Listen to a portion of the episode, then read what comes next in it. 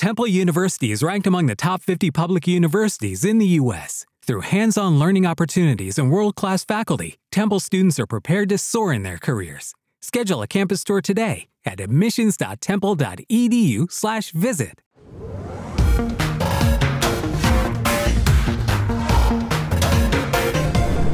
What's going on, adventurers? Today, I want to bring it back to a topic that I don't think I've ever discussed on this channel. And I think that's an important one that's a bit of an issue now, but is going to be a huge, huge issue in the future. So, as you may know, I am definitely into the shooting sports, whether that's archery, whether that's rifle, shotgun, I carry a handgun frequently. I like to practice with it at the range.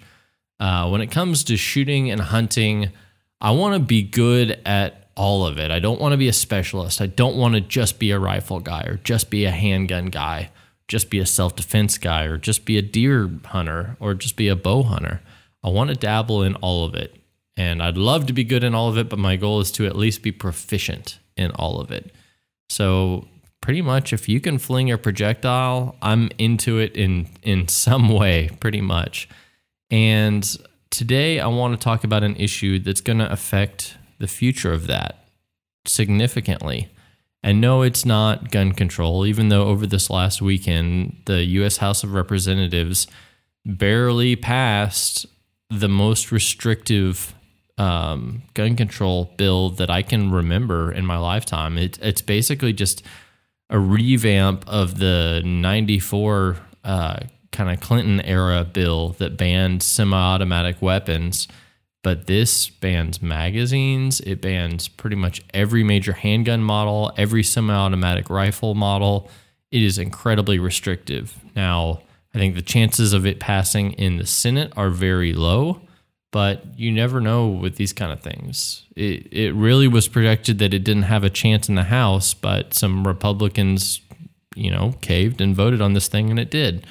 But that's a bit of a tangent and that's something that's relative or related to this exact week. I'm talking early August 2022.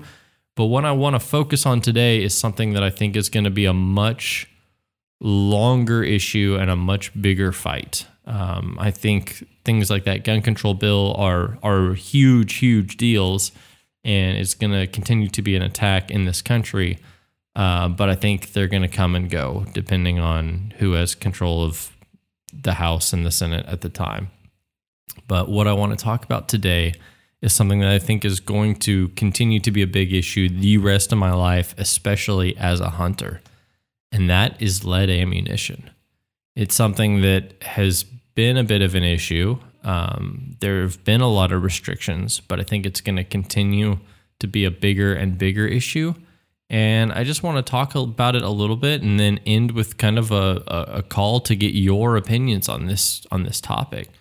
So as you know, lead is toxic. It's horrible to breathe. It's not good to eat. It's far worse to breathe than to eat, actually. Our, our systems don't really digest it. And there's a lot of people who worry about lead poisoning and to worry about eating lead. But in fact, breathing lead dust is way, way worse than ingesting it. But I'm, I'm not a toxicologist, I guess, somebody who studies how things, especially metals, would poison you. Um, so I'm not going to get into that as much. But we just have to acknowledge that lead is a toxic substance. And I frequently reload my ammunition, clean my guns, and I always make a point to wash my hands afterwards with dish soap or some other soap that, you know, does a good job, not just regular hand soap. Um, so I'll use a heavy duty soap and I'll always use cold water so that I don't open up my pores and get the lead in my skin. Now, is that something that's required? No. Is that something that's effective? I think so. But I think it kind of comes from just that's what I've seen other people do. It makes sense rationally to me. I think I'm getting the lead off, but I don't really know. But lead has obviously been banned in a lot of things. There used to be lead based paint in houses all over America. That's banned. Uh, there used to be lead water pipes. That's largely prohibited in pretty much everywhere in the country. There used to be lead in the gasoline. I think there's still some lead in diesel fuel, but most gasoline is all unleaded now. Lead used to be in all kinds of things, and more and more awareness to the dangerous effects of lead and how poisonous it is has led us to remove it in all kinds of substances. There are a lot of commercial brass and steel products that may contain trace amounts of lead, and those products are still required by law to carry warning labels because you need to know that depending on how you're using a piece of bar stock or screws, you know, whatever they're going in. It may be an item where it's very sensitive to any amount of lead. So they're required to put warning labels on a lot of that stuff. And I know in California with Proposition 6, uh, yeah, 65, I believe, um, it's that cancer and reproductive health warning lead labeling requirements have been required for a very long time and now it contains you have to put labels on things like nickel and chromium and all kinds of other heavy metals as well. But how does that play into ammunition? Well there have been studies that basically say when people are firing off ammo into the woods into the water it ends up in the ecosystem. And that's bad because dabbling ducks and other birds can eat this. It can build up in the water and poison fish. It can just build up in the environment and not be good. But it seems to have a especially strong effect on birds. And there is a very famous story coming out of California where it was the California condor was found to be eating I, I don't know the full story, the detailed version, and it, it really doesn't matter for this, but there was some sort of game that was shot, and the endangered California condor was eating on this game and therefore ingested some lead, and they found dead condors because of this. And that led California to be extremely sensitive on this issue. And then they realized that there were a whole lot of states where ducks and geese and other animals, especially waterfowl, birds in general, but especially waterfowl, were being poisoned because of the lead. So in 1991, the U.S. Fish and Wildlife Service basically banned lead ammunition for hunting any sort of waterfowl in any public waterways or on any public land. That may have also banned it on private land. I'm not sure. Or that may still be state to state. Uh, I'm not positive, but I know pretty much anywhere you hunt ducks and geese in this country, you are prohibited from using lead shot. So that happened in 1991. I think it started in other states long, long before that, but I think that's when it was kind of a federal standard. So there are probably some older duck hunters who could who could really give me some education on this topic and tell me the history of it a little bit more. But I know all of my adult life and beyond, there has been no such thing as lead, duck, or goose ammo. It has always been illegal in my life. And then California banned all lead hunting ammunition, I believe, in 2019. So I was actually working for a company developing a choke tube specifically for dove hunting and one of the warning labels on that tube just because of the type of steel it was it it offered a great constriction and the ability to change constrictions. And so with that choke tube we did not want people running steel through it because that could wear out the mechanism. Um, obviously steel on steel is you know it's hard on parts. So we basically specified that hey this is for lead only no steel ammunition and we got a lot of complaints from California where you can't even hunt mourning doves or white winged doves, any doves, with lead ammunition. And as a Texan, you know, growing up dove hunting, that was kind of the thing that got me into hunting. And it always has a special place in my heart. You always use lead ammo and you never thought twice about it. And so that was the first time that I was really aware of this in any context other than duck and geese. And when I look this up, it's become a much bigger issue. And in my home state of Texas, um, I, I was looking at the site called Raptor Refuge, which is definitely not a pro hunting group. They're definitely a conservation group that is focused on the health and welfare of large raptors, avian species, but definitely not a hunting is conservation mentality.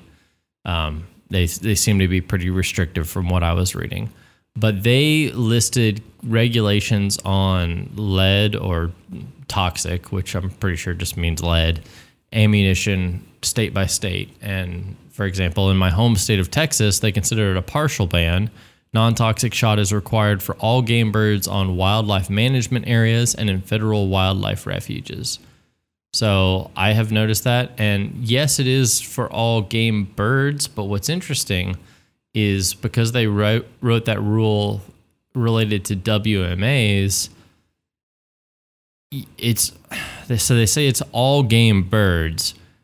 And that's the thing that you can most hunt on these WMAs. But I've noticed that some of them you can hunt squirrels and rabbits and other small game and they still have the same rule. They require you on that property to use non toxic ammo. And then that gets really difficult when you start hunting things like hogs, where you want you don't want birdshot, you want something heavy. So you can't really get you know good buckshot. I'm pretty sure there is a company that makes brass slugs, but they're probably ridiculous. But most of these places you can't use slugs either. It's you know size number four and up or number two and up. Um, when I say uh, and up, I mean and larger. So that gets really difficult for some of these other game animals.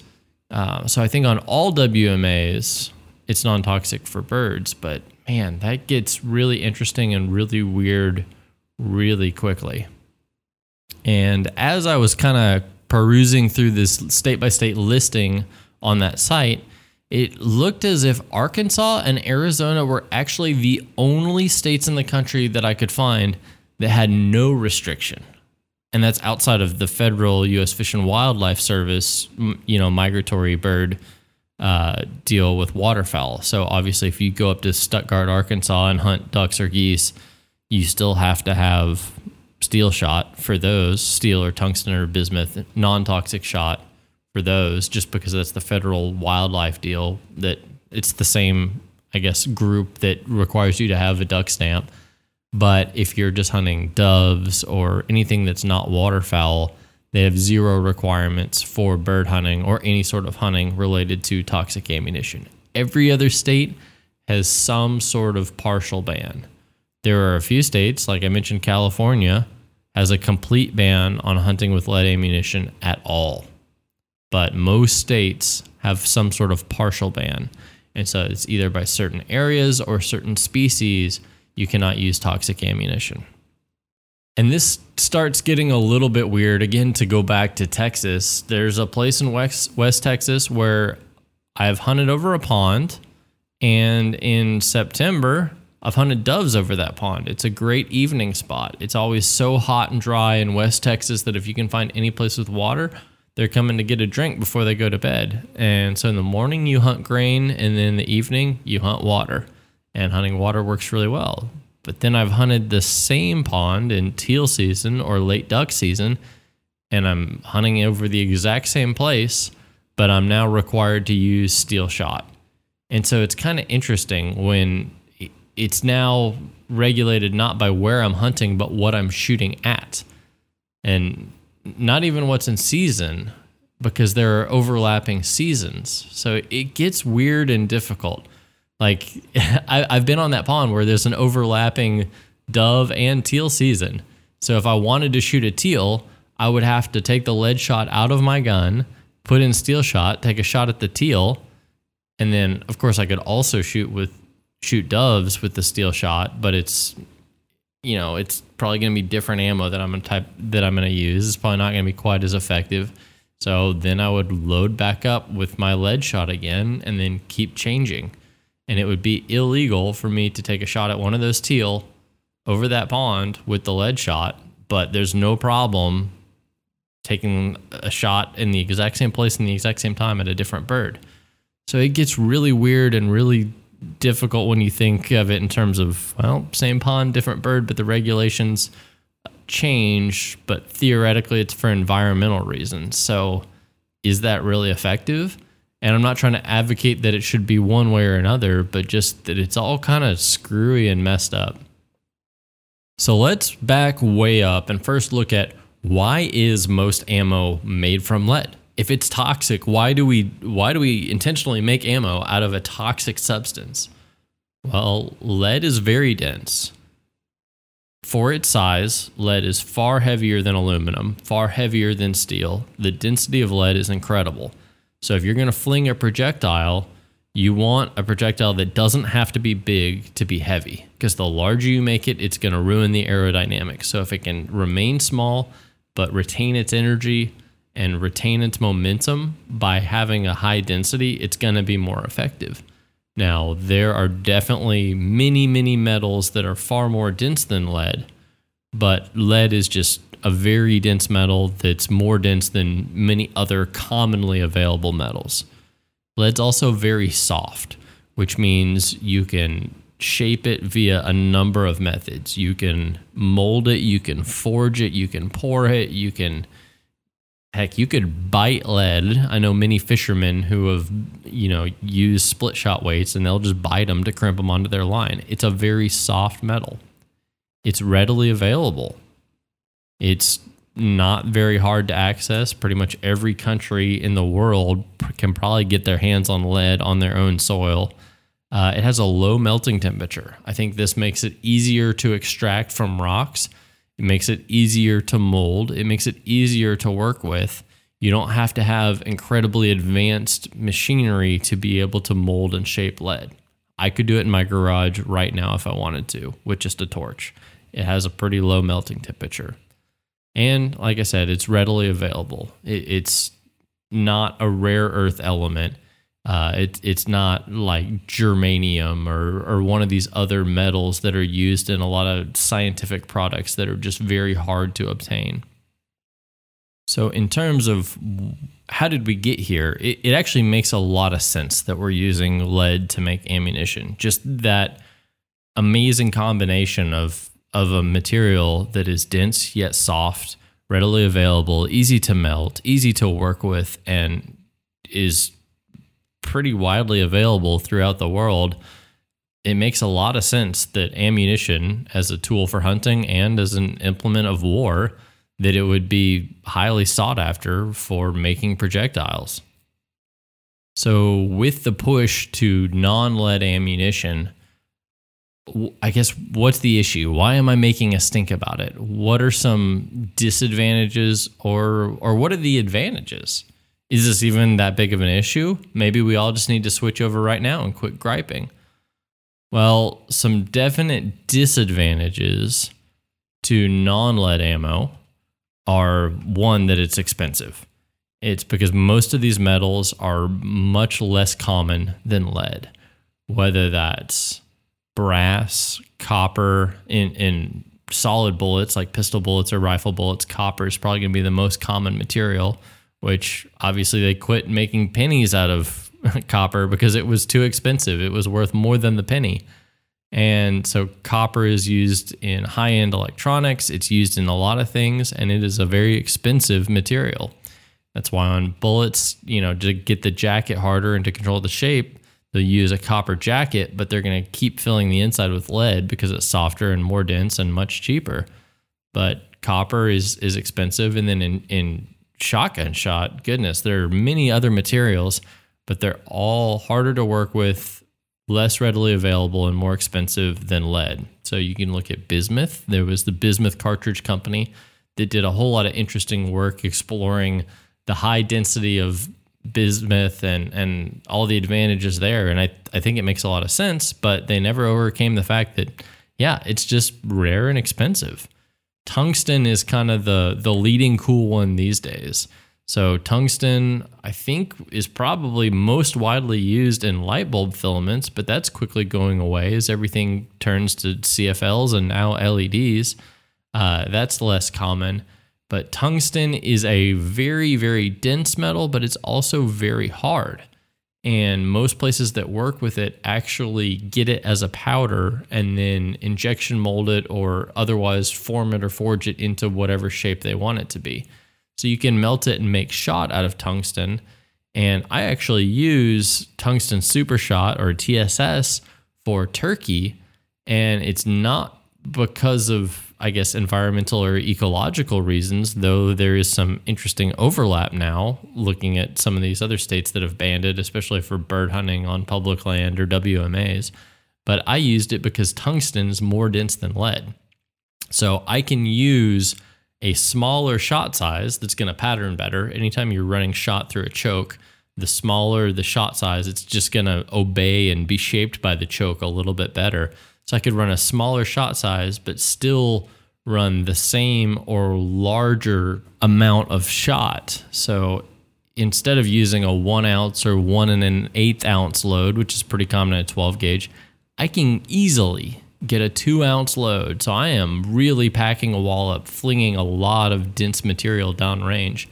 And those smaller, heavier pellets are going to retain their momentum way better and they're going to drive further into the target. And I think there's a lot of performance reasons for turkey hunters to use TSS, tungsten super shot, but it is still very, very expensive. Those shot shells cost probably three times as much as another turkey load that's at least as good in terms of how it patterns, but may not be quite as good at retaining that pattern at farther ranges. So I like it for that reason, but that's kind of an exception to the behavior of some of these other metals. So a lot of waterfowlers know that steel shot is not going to pattern nearly as well as lead shot. That's why there are so many performance chokes for duck hunting and goose hunting because it's just harder to get steel to pattern right. And that's because it's a harder material. So it's bouncing around down the barrel and in the choke. And it's just not as easy to construct it and, and force it to behave as a softer metal. And this isn't an issue only with shotguns. When we look at like copper slugs, copper rifle bullets, there's an issue here too. Because when you're fitting a bullet, like we'll just use a, a 223 Remington, for example, the bullet diameter is 224 and it's going down a bore that's generally 222 or 223. So there's a thousandth or two that's getting crunched or shaved off as the bullet interfaces with the rifling. So it actually gets smashed down a little bit to fit those grooves. And that's how it gets a tight fit and en- engages with the rifling grooves. And so the bullet needs to be able to be carved a little bit by the rifling, by the steel rifling, to be able to get that grip. So with something that's soft like lead, no problem. You just force it down the barrel and it's going to get shaped and compacted a little bit and it's it's going to obey the rifling very easily and very consistently. Only 4% of universities in the US are R1 research institutions and Temple University is one of them. This means 100% of students have the opportunity to participate in hands on learning and research with world class faculty. With over 600 academic programs across 17 schools and colleges, Philadelphia's largest public university provides students with a rich variety of opportunities and propels graduates to succeed in their careers. Temple University. Schedule a campus tour today at admissions.temple.edu/visit. Hey guys, it is Ryan. I'm not sure if you know this about me, but I'm a bit of a fun fanatic when I can. I like to work, but I like fun too. It's a thing. And now the truth is out there. I can tell you about my favorite place to have fun Chumba Casino. They have hundreds of social casino style games to choose from, with new games released each week. You can play for free anytime, anywhere. And each day brings a new chance to collect daily bonuses. So join me in the fun. Sign up now at chumbacasino.com. No purchase necessary. VGW Group. Void were prohibited by law. See terms and conditions. 18 plus. Even if you take a lead slug and then put a copper jacket on it, yep, it's still going to compress a little bit in the middle and give way enough.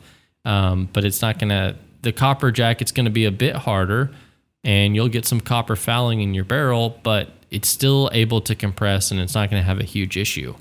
When you start making a slug out of solid copper, you're going to run into issues. That material is much harder. So if it's going to compress, it needs somewhere to go. So a lot of these copper bullets that are coming out actually have grooves cut in them, not to interface with the rifling, but perpendicular to that. So going around almost like a belt around the bullet. They have little grooves cut into there. So when the bullet engages with the rifling, there's some place for this material to kind of have some give and for it to flow. And this is these relief cuts are needed so that the bullet can be compacted and shaped as it goes through the rifling. And so you're not cutting through a solid shape the entire way. It's a little bit easier to cut in this kind of ribbed, oscillating design. And so with that, it kind of messes up the shape of your bullet. If you were going for a low drag, aerodynamically efficient, smooth bullet, and now you have to have all these ridges cut the wrong way, it's going to do some weird things to the flight of the bullet. Uh, it's going to interface with your rifling differently than a regular lead bullet would. I, I think it can be done well, but it's there's so few manufacturers doing it that it's still a bit untested in my book. And I've noticed that some manufacturers do this and some don't. And then, of course, with shooting some of these other materials other than lead, materials that are generally harder than lead, I think bismuth may be an exception to this, but copper, steel shot for sure, all these materials that are harder than lead, it's going to really wear out your barrel life. I mean, if you just think on about steel on lead versus steel on steel, which one do you think is going to wear more? So that means your your shotgun barrel is not going to last as long. Um, your rifling is going to wear out earlier, and this is why a lot of AK-47s made on the other side of the world, or AKMs, anything in that family, a lot of them have chrome lined bores because chrome is incredibly hard. And so a lot of these countries that are just shooting cheap, cheaply made AKs and you know pretty horrible ammunition that's just meant to be reliable and work, not necessarily to be high quality or accurate, but it's steel jacketed ammo, and they can get away with that because the bores of these guns are chrome lined. And now I've seen that it's a definitely a trend right now on a lot of duck guns and waterfowl guns that have chrome lined bores to make them just heavier duty so that you can actually run steel shot without just pitting and carving up the bore of your your shotgun barrel. But your rifling, your shotgun bore, it's all going to wear faster when you're shooting a harder shot compared to lead. I also fear the regulatory struggles, whether that's federal, whether it's state by state. If it's decided that yes, there should be no lead ammo, that it should be banned. It's a really interesting swing at gun control, basically, it, or or restricting hunting rights. It's a way to price people out of the market, to take you know people who have guns and ammo and lock them out of places because they can't use their guns and ammo. Uh, I, I don't have any crazy theories on exactly how this is going to be done, but I can almost guarantee that if there's this trend of banning lead ammunition for hunting, that that anti-hunting groups are gonna use this in some way. That banning lead ammunition for target shooting, anti-gun groups in general are going to use this in some way. It's going to be an increasing attack, and it's going to be even if it's for environmental reasons and it's all good. Other groups who are not environmentally minded are going to pick it up and use it as ammo, pun intended, for their own purposes. So I went through some of the disadvantages to some of these new materials, but there are some advantages too. Uh, a lot of them are very situational, but there definitely can be advantages. I mean, one of the best rounds I've used for hog hunting here in Texas is the Barnes, uh, I think it's called the TAC TX. There's a TAC TX and a Vor like Vortex, Vor TX. I don't remember which one it is. I think it's the TAC TX. That is a copper solid with a polymer tip. And so the way the bullet expands, it doesn't blow up or break apart. It mushrooms or banana peels out and it, it flies very accurately and it expands very consistently and it holds together in one piece. It doesn't break up and it's an incredibly good hunting round. At least I, I, use it in 300 blackout. I'm sure they make it in a lot of other things, and it's probably equally good. But it's a great round. But there are many copper rounds that aren't great rounds. But that's one that it, it stands out, and I think from great design. But it's also crazy expensive because I think it's a machined bullet or it may be a forged bullet. It's it's not just a, a poured in a mold sort of bullet. It definitely has a more technical manufacturing process and it's all copper, so it's a lot more expensive. But when you avoid lead and you go with other metals for your projectiles, some of the other advantages you can get are increased velocity. Now, sometimes you want mass, you don't want velocity. And so, if you don't change your powder charge and you're flinging something that's lighter weight with the same amount of force behind it, you're going to get a faster velocity. So, in shotgun sports, this can be advantageous because it means less lead. I, I think I most frequently screw up shots on ducks or doves because I don't give them enough lead. I'm more likely to do that than to give them too much. So if you can have a faster projectile that doesn't require as much lead, that's an advantage. Now, if it doesn't pattern well, you can kind of throw that advantage out the window, but you definitely get faster velocity. If I look at just 12 gauge uh, steel shot versus lead shot, the average velocity of the steel shot is almost always going to be higher. And that's just basic physics, right? Steel is harder than lead, but it's also a lot less dense. So one pellet is of steel is lighter than one pellet of lead. So put the same power behind it and it can move faster. And like I was mentioning earlier with the, the TSS turkey loads, sometimes by getting away from lead, you can actually get higher densities. And so we're seeing that for upland game. Um, I think it's the is it the Prairie Storm? Maybe not. Maybe I'm thinking of the the wrong sub brand of ammo.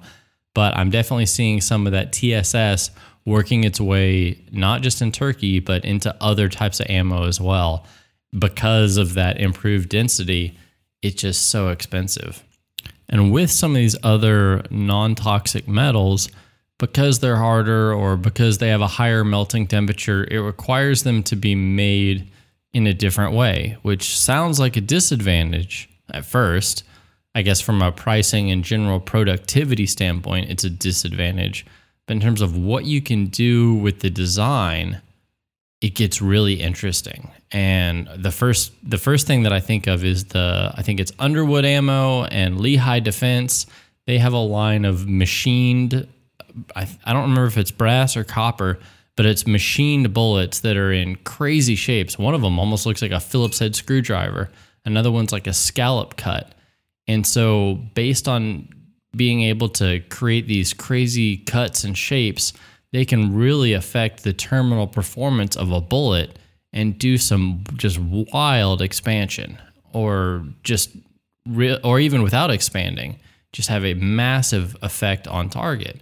And one that I think of is there was a company called Polycase, and the name kind of says what they originally did. They were trying to make polymer cases, um, basically injection molded cases instead of brass cases. That didn't go over too well. And then they started making polymer bullets. And obviously, a plastic bullet is just going to be way too light. It's like blasting a, a Lego. I actually saw a video recently. Somebody figured out that the head of a Lego guy was exactly 40 caliber. So they loaded it into some 40 Smith and Wesson, and it and it worked. But the projectile was so light that it did not hit accurately. It was tumbling all over the place. But it was a funny experiment. But all that to say, this company started molding polymer bullets, but that alone was too light. So they basically used copper dust mixed in with the polymer. So it was still non toxic it was stronger than polymer alone, almost like a glass filled nylon that we see in so many products, but it was a copper filled, I assume it was nylon. It might have been some other thermoplastic, but they could actually mold the shape of the bullets just via injection molding. But then the velocity was so much faster that even a nine millimeter was not traveling 1100 feet per second. It was traveling like 15 or 16. It was much faster. Now it was lighter weight. It was a 90 grain bullet, not a 124 grain, but it was it was booking it. And so one of the things that they discovered was with this increased speed, they can achieve the the principle of hydrostatic shock. And this is one that a lot of people will debate. Some people think it's not even real. Some people think will swear by it and say you have to have it. I, I believe it's real. I think it's a little bit overrated in some instances, but this concept is achieving a projectile that hits the speed of sound in a fluid, not just the speed of sound in the air. So, as we all, well, probably most of us know, the speed of sound at sea level is roughly 1100 feet per second. but the speed of sound in a fluid, not air, but in, in water or any other water similar substance like blood and flesh, is much higher. And so through the air, yes, you get this sonic boom, this shockwave effect, this cone, this low pressure cone behind a bullet that then collapses on itself. And hydrostatic shock is the idea of causing that same pressure cone, creating a low pressure cavity that then collapses on itself and does further damage. You can achieve that by just pumping up the velocity.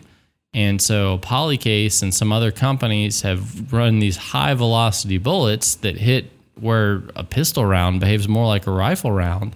And then they do some weird things with the shape, like these, I think they call it a cavitator tip, that that really exaggerate that effect. So you can do some fascinating things from a design direction, but it's tedious, it's expensive, it requires a lot of research, a lot of machining.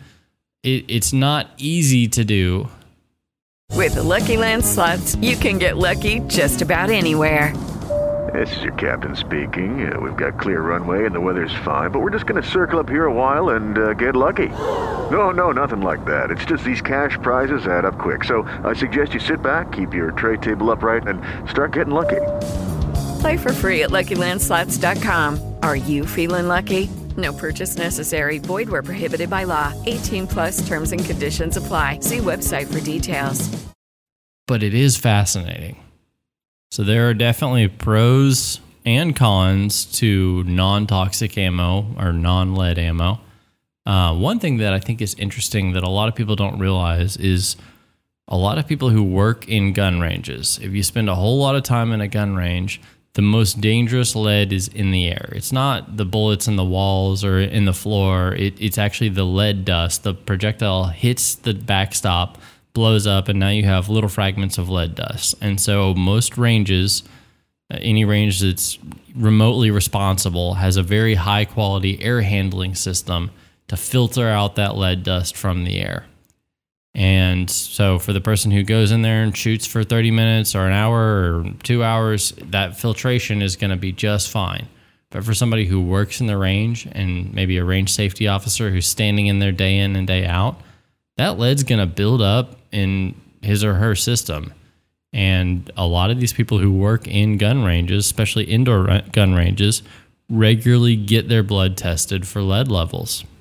And if they have high lead levels, then they're given, I believe it's called chelation therapy, which helps remove some of the lead from your blood to help reduce and bring down those lead levels. And a lot of times they'll they'll go through chelation therapy and they'll say, hey, don't go to the range while you're doing this. We're trying to reduce the amount of lead. Don't do anything that could possibly bring it back up. So that goes back to kind of the initial point of yeah, lead's dangerous and poisonous and it can build up in your system. And from everything I've been talking about previously, it seems like hunting and almost the the care of raptors and other birds, raptors and waterfowl tends to be the number one reason to do this. And so it seems like whatever change is going to happen is going to go after hunters first. I think there's a lot of target shooting that's not going to be affected by this immediately, but once it starts to become common in hunting ammo, I feel like it's just a matter of time. And even with that, this isn't just restricted to hunting and shooting either. There have definitely been places that have banned lead sinkers for fishing. And so you have to use tungsten weights because they're not toxic. And I think that's interesting as well. And I, I see a lot of people who could be opposed to this because, yeah, it's going to make the cost of everything triple or quadruple. It's going to be way more expensive. And so it's interesting to think about this like as it's restricted, yes, how it affects wildlife and how it affects people, but it's also interesting to think about it by volume. If I was trying to be as objective as possible and basically said of all these sportsmen, who is putting the most lead out in the environment, I think I would probably say, yeah, bird hunters are probably probably contributing the most, you know, projectiles by mass to the environment. If you think about every shot of 12 gauge is roughly an ounce of whatever that is, steel or lead or whatever, one ounce per shot, they're putting a lot of that out there. then probably fishermen are probably putting the next highest amount out there. You know, when you're using a split shot weight, you're never using a massive amount of weight, but you think about that split shot or that jig head, it adds up, but you also think about where does it end up? Well, every fishing bait that's ever been sold is either sitting in somebody's tackle box, somebody's garage, rigged up on a line, or it's lost and it's the bottom of the lake somewhere where it's not ever going to be recovered or reclaimed. And I think on the opposite end of this is rifle hunters. Yes, they are using lead shot. They are probably most primarily using lead shot. But if you think about it, using a 100 grain or, you know, 200 grain if you're shooting a 300 Win Mag, something big per shot, and then you're probably shooting once or twice, that one shot is far, far less than one shot from a shotgun, and you're probably shooting much less volume. So if you're just looking at statistically who's putting the most lead in the environment, rifle shooters are probably the ones that you have to worry about the least. But I know a lot of these, like especially in Texas, a lot of these WMAs, you can't hunt with a rifle there even if you wanted to. It's shotgun only. And so they kind of constrain you. So you have to use a shotgun. And now you're throwing what would be normally a lot of toxic shot out there. So now you have to use non toxic shot. And all these restrictions just start dogpiling on each other in a really difficult way. Now, we compare all of that shot. You look at somebody could go a whole season, a whole, a whole hunting party could go a whole season out there shooting shotguns all the time.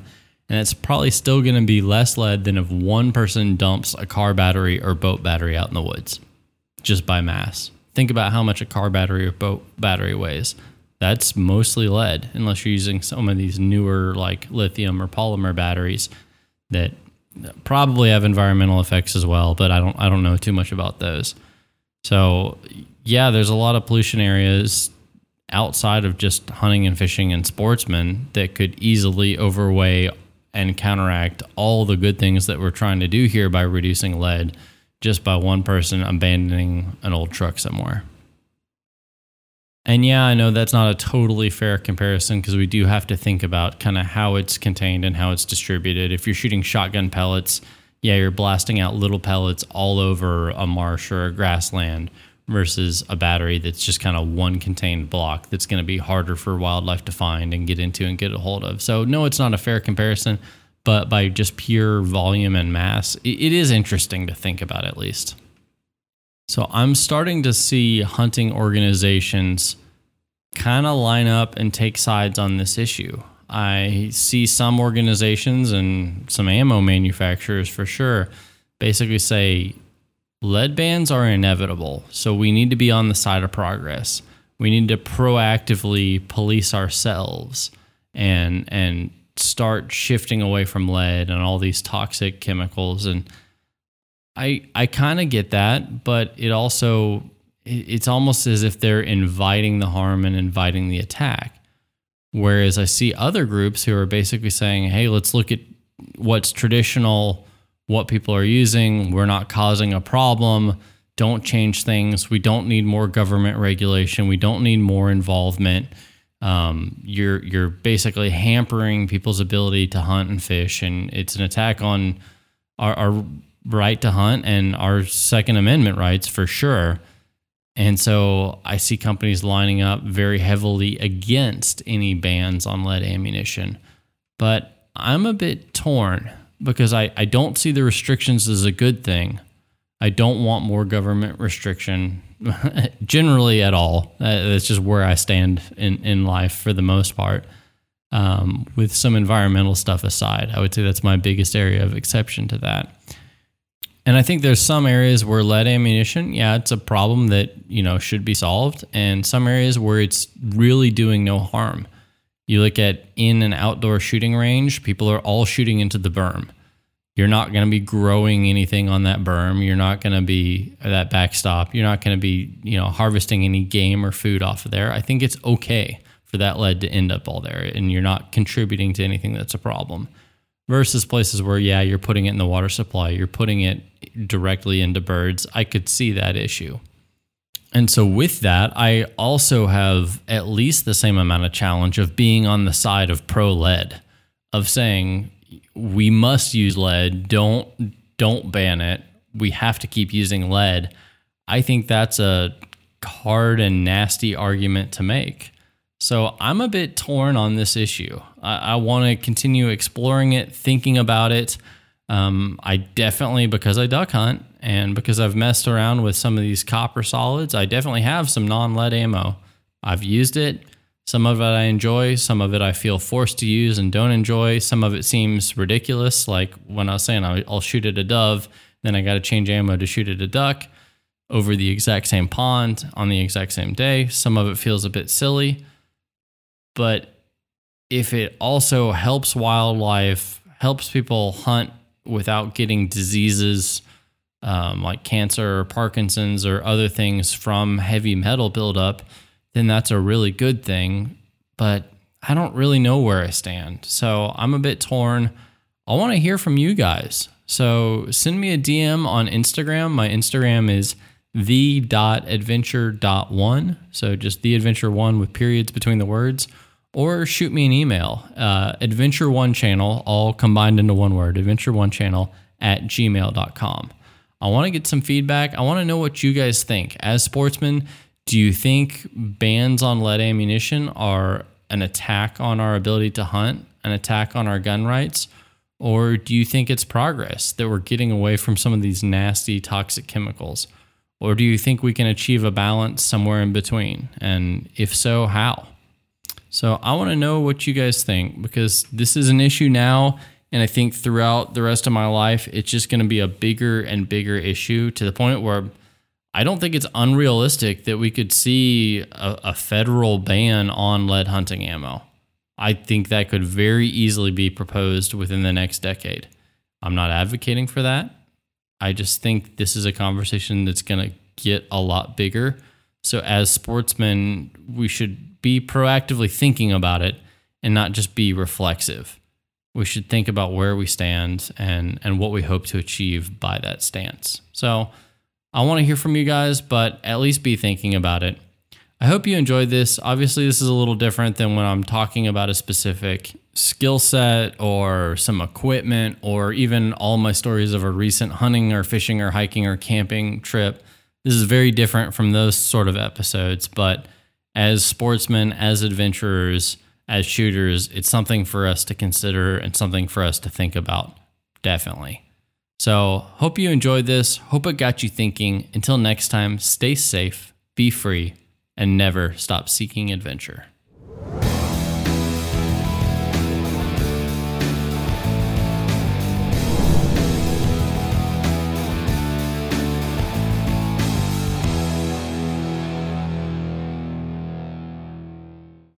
Lucky Land Casino asking people what's the weirdest place you've gotten lucky? Lucky? In line at the deli, I guess? Aha, in my dentist's office. More than once, actually. Do I have to say? Yes, you do. In the car before my kids' PTA meeting. Really? Yes. Excuse me, what's the weirdest place you've gotten lucky? I never win and tell. Well, there you have it. You can get lucky anywhere playing at LuckyLandSlots.com. Play for free right now. Are you feeling lucky? No purchase necessary. Void where prohibited by law. 18 plus. Terms and conditions apply. See website for details.